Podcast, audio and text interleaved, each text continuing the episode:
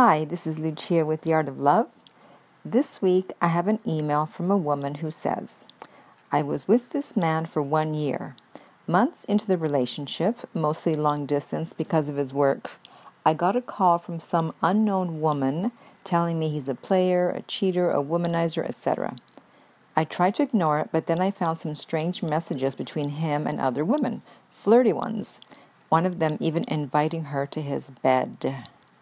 I told him about this and he got angry. He was mad that I broke his privacy, if it, even if it wasn't really like that. Well, it was like that in that uh, you did have to invade his privacy somewhat to find this, which, if you know what you're going to do after you find the information of whether someone is cheating or not, then you have to already decide beforehand are you going to stay or are you going to go? So it sounds like you were going to confront him, and then what? I mean, obviously, if he's texting about inviting someone to his bed, there's really no other explanation for that than he wants to have sex with her. And the fact that he deflected and instead of talking about the messages, instead he said, Oh, you invaded my privacy. That's a way of not owning up to the fact that he was up to something. And so that's what people do.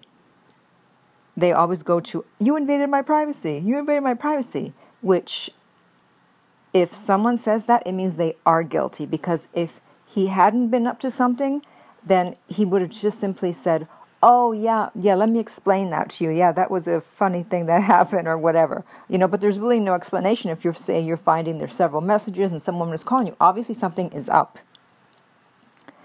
Um, and so you, you then went on to say, Well, I stopped trusting him and I became insecure.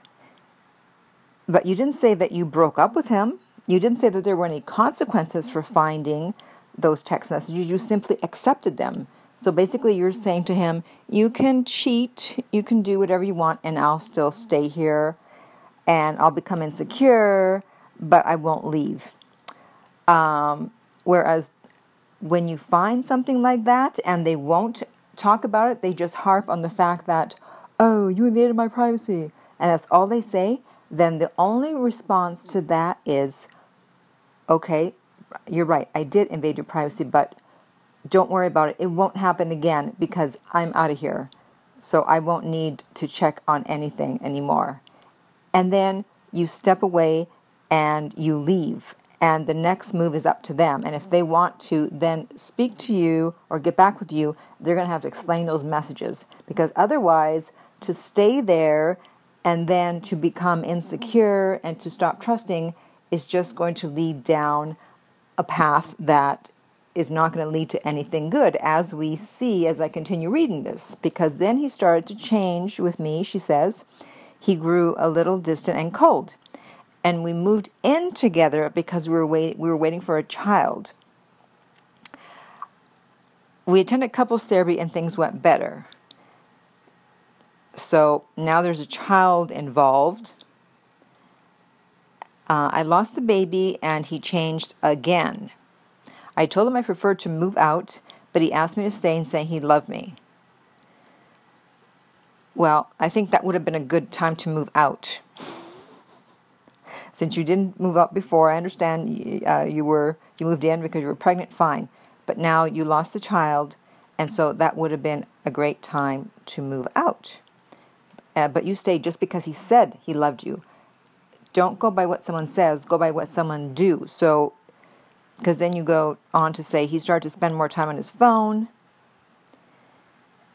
and he wasn't as sweet and loving as caring as he used to be, and I start to feel unloved and appreciated. Of course. So that's why I keep saying that would have been the time to move out. We need some space here. I tried to uh, talk about those things with him, but he got mad all the time and felt blamed. Yes, because guys do not want to talk about what they're doing wrong in a relationship. They don't want to talk about the relationship. They don't want to feel like they're doing something wrong. And so, of course, they're going to get mad. If you're going to talk about a relationship issues or about how you feel, there's a very specific way to do it. You can't just all of a sudden say over dinner, by the way, you know, I feel unloved and unappreciated. What's going on here? because they feel attacked. You think that you're just having a conversation, but they see it as an attack. They see it as an argument or leading to an argument. And so the correct way to have that conversation is to say, first of all, you actually have to make an appointment and you go, There's something important I'd like to speak to you about. When would be a good time? And they might say, Now is a good time. Or they might say, Okay, well, you know, after I finish what I'm doing here in about half an hour, we can talk. Right? So now you're being respectful. You're not just all of a sudden pouncing on them and going, Hey, I feel unloved and unappreciated. So then, when you talk to them, you say, Well, lately, I have to tell you, I've been feeling unappreciated, unloved because of blah, blah, blah, blah, blah.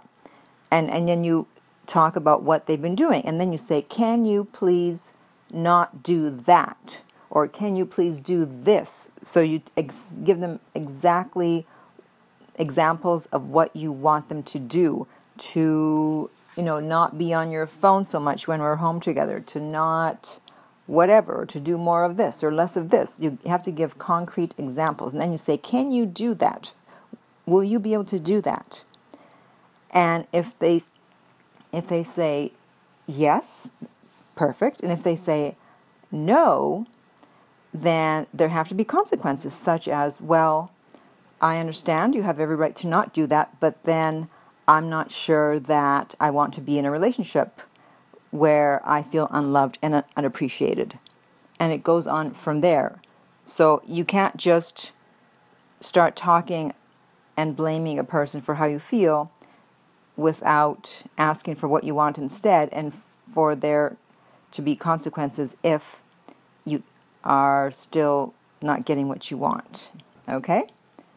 Continuing on. Two weeks ago, he decided to break up, and it was pretty bad. He yelled at me, saying he was tired of everything. He didn't feel anything for me anymore. I never trusted him. I was so insecure and always wanted to talk. And he felt anything he did or said wasn't good. Right, because you because originally when you saw those text messages, etc., you didn't trust him. You became insecure, and that problem was never resolved. Even though you went to therapy and things were a little better, it was still in the back of your mind. That problem was never resolved. So when you confront someone with messages of cheating, you need to know what is your plan of action. You can't just confront them and expect them to just handle the situation correctly. You need to know what you're going to do. If he says that he, ha- he has been texting other women, what am I going to do? If he denies it, what am I going to do? Okay, you always have to have a plan of action. Um, continuing on, I felt so bad I left the next day in complete silence. I didn't cry while he was breaking up with me, but I couldn't believe it was over. Can he ever come back from a situation like this? Did I really mess up? Even in the rough times, I almost never initiated anything, just the relationship talks, because I was trying to have a better connection.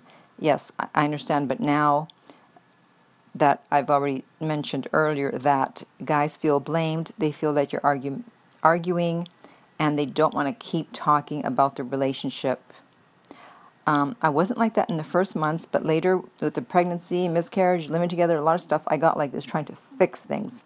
That's right, because as you stayed there and more things happened, you became more and more bonded to him. And women are nesters, so they try to have create a home environment and they try to fix things, but it's not your job to fix things. It's just your job to say how you feel and for there to be consequences if you're not happy with the way things are going. Because if you just, every time you're unhappy, you try to talk, at some point, as happened here, they're just going to get annoyed and go, That's it, I, I can't take this anymore. You're constantly complaining about the relationship. So there needs to be action instead of just always words, words, words. Women love to talk, but guys do not about relationships. Anyways, is it possible to win him back after making so many mistakes? It's been two weeks of no contact. Um, yeah, I mean, just stay away and do the no contact. However, you need to learn more relationship skills because if you do go back together, um, then you can't constantly be talking about the relationship. And also, you need to figure out if you're going to be able to trust him again. So if he's not going to own up to those messages, then you either are going to have to, you know, start with a blank slate and say, okay, that was in the past. I'll, I'll try try to trust him now, Or you may not be able to trust him and feel secure unless he does admit to what was happening in those text messages. And so maybe you may not be able to go back because what's the point of going back if in the back of your mind you're still worried about those text messages and he refuses to tell you the truth? If he's not going to tell you the truth, then there's really no point in starting off again because it's just going to end again. So, if anyone has any questions or comments about this, you can contact me at my website, theartoflove.net, where you can also reach me for private coaching.